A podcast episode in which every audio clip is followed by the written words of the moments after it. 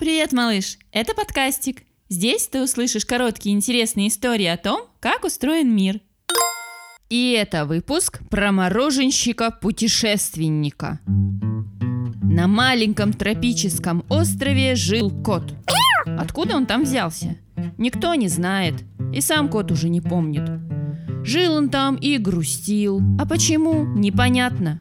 Он лизал шерстку под солнцем, ловил рыбу, лазал по пальме и чувствовал, что ему чего-то не хватает для полного счастья.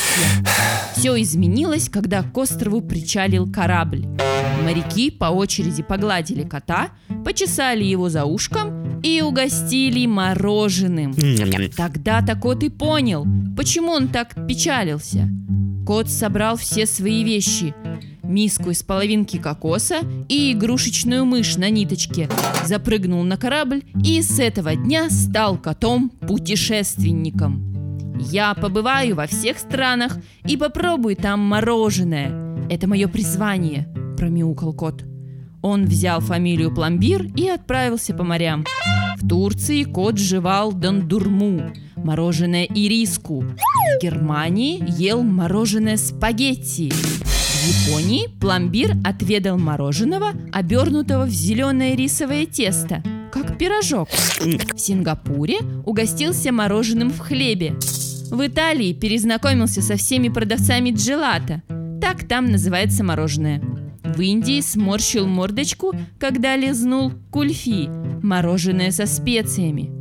А когда пломбир перепробовал все мороженое на свете, он открыл магазинчик и сам стал его продавать. И вкусы придумал сам на все случаи жизни.